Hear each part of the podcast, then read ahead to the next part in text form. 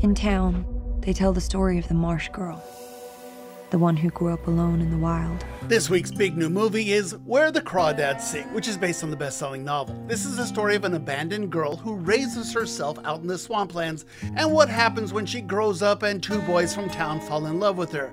Look, I really enjoyed this book, and I was really disappointed by the movie, which fails to capture the magic of the original story. 500 quid for a dress? When I put it on, nothing else matters. Mrs. Harris Goes to Paris is a delightful, if slight, story of a cleaning lady who saves her pennies so she can buy a haute couture gown. It's a charming tale of a simple woman determined to find happiness and the people who are swept along on her quest.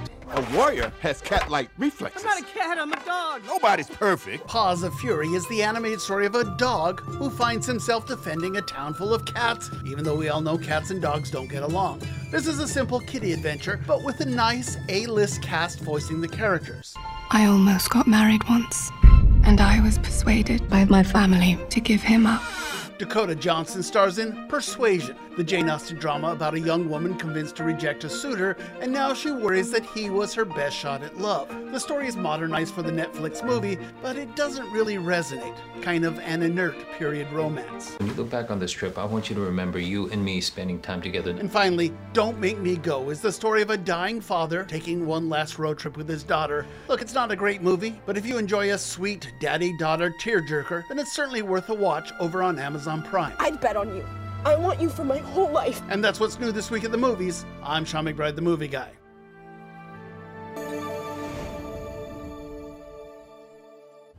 All right, Sean McBride is here. you already know what it means. Friday, right? We talk about it all morning. Yeah, there you go. I've said for the longest time, you need a theme song coming into this Oh, for yeah. A, movie guy. a jingle, yeah. I'm thinking that would fit perfect. And, and most weeks there would be something up and peppy, but this week it would be sad Yeah. and uh, it'd be like a, a country music song. You know, There you go. so- Do it different for yeah, each eh, week, depending on the depending movies. on yeah. yeah. we've got a lot going on this week. We've got a lot of movies to talk about. I know you said not too great, Yeah, but a big one. I figured might start with that one. Uh, Where the Crawdads Yeah. Sing. Um, this is based on a novel. Uh, this is a novel I just read, uh, f- like, what, March, I think I read it. And it was uh, 127 weeks on the New York Times bestseller Wow. list. So a lot of people very excited Yeah. about this one. And uh, I was too. I, I'm a fan of the novel. I really am not a fan of this movie. Mm. You know, making an adaptation is a difficult thing because you have to pare it down, otherwise, you end up with a 20 hour movie. And you, you end up cutting characters and plot lines, and people get angry because that's their favorite part of the book and whatnot. Um, I think this is kind of a pedestrian attempt at doing that. They're, Okay. They just go through the things, but they don't get the magic of this young girl who was abandoned by her. Her first her mom leaves, and the siblings leave, then the dad leaves, and she's she raises herself out on the marshlands in, in North Carolina, and then it turns into a romance. Um, I didn't really care about either of the two men who show up, and then it turns into a murder mystery because one of the boys ends up dead. And uh, I just didn't care. I didn't get any of the magic of the novel. I think the novel is is quite uh, memorable, but um, boy, I just don't think this is a good movie. Yeah, you said it. Sometimes hard to take those magical books and turn them into really magical movies. So Exactly. I'm sure so, a couple folks be sad about that. Next one. Another another book. And this one I think it fares much better. It's called Okay. Mrs. Harris Goes to Paris. Okay. And it's post World War II, and this war widow sees this haute couture gown and she falls in love with it.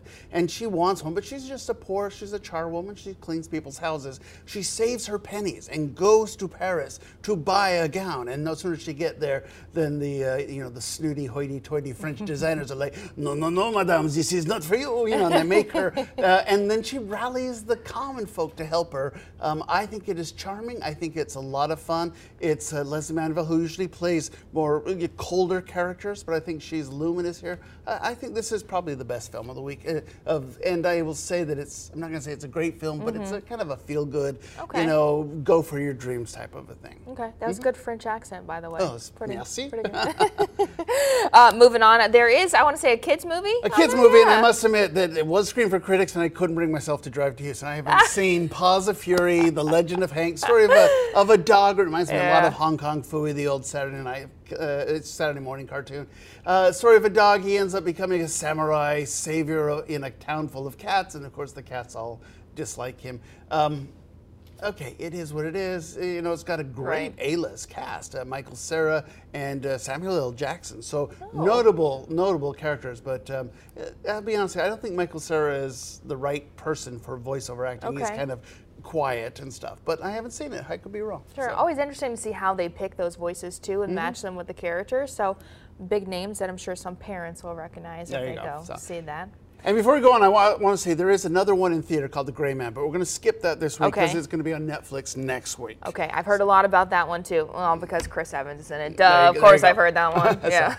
but there are two on uh, on streaming we should talk about very quickly. Uh, one of them is Persuasion, a Jane Austen novel over on Netflix. Yeah. Mm-hmm. This is Dakota Johnson. This is the story of a young woman, and she was in love with this uh, sailor, this penniless guy. She's she's convinced, she's persuaded to uh, to reject his his hand, and uh, you know now she's afraid she may have missed her one shot at love.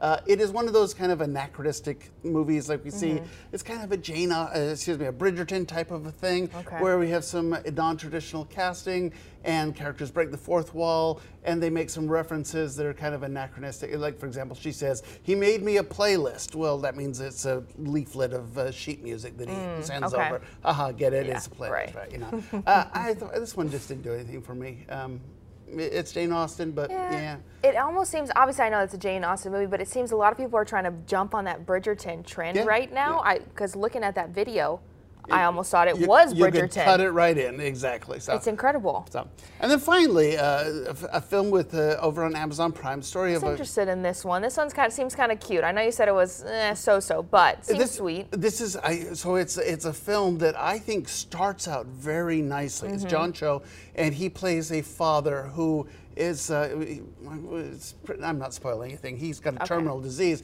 He Yeah. doesn't want to tell his young daughter, she's a 16 year old, and uh, he says, "Let's go on a." Oh, I didn't say the title. Don't make me go. so uh, he says, "Let's go on a cross country road trip." He really wants to get her to meet her mother because he's a single father and she doesn't know the mother and he's worried that you know what's going to happen Mm-hmm. after he dies right so it's i like all that stuff it's schmaltzy but I, i'm a sucker for that type Sure. of stuff it's daddy daughter bonding it's her acting out and then finding respect for her father that's all great There is a twist that comes out of nowhere at the end of this and it's like what, what just happened here? Um, Mm-hmm. And I think that kind of derails the movie for me. But the, I like the relationship between this father and his daughter right up until the end of the movie. Maybe the spo- the twist a little unnecessary. It sounds like. Uh, yeah, absolutely, Could have done without. And then I know you said something special kind of going on. Not maybe in the movie theaters, but Well, at the movie theaters, at Oh. the Jefferson Theater. Yes, that's so right. this is something we want to talk about. This is actually next weekend. But, Okay. But we have the Cabinet of Dr. Caligari, and if you went to film school, you studied the Cabinet of Dr. Caligari. It's it's a classic of German expressionism. You know, it's a silent movie, and so we have four local composers who have written music, and they've composed their stuff, and they're going to perform it as you watch the Cabinet of Dr. Caligari at the Jefferson Theater next weekend. Um, and I think that's really cool. You get to relive some old-timey movie fun, Yeah. but you uh, you know you get the modern touches of having a local composer, four local Mm-hmm. composers, giving you the musical score of it. So my gosh, that's very unique. Something you probably don't hear of too often. A good Yeah. experience local that people can go. And and on top of that, Cabinet of Dr. Caligari is the classic of film. Yeah. I mean, it's one of the first films you learn if you go to film school. I, I had to write papers on this one. I absolutely remember this one.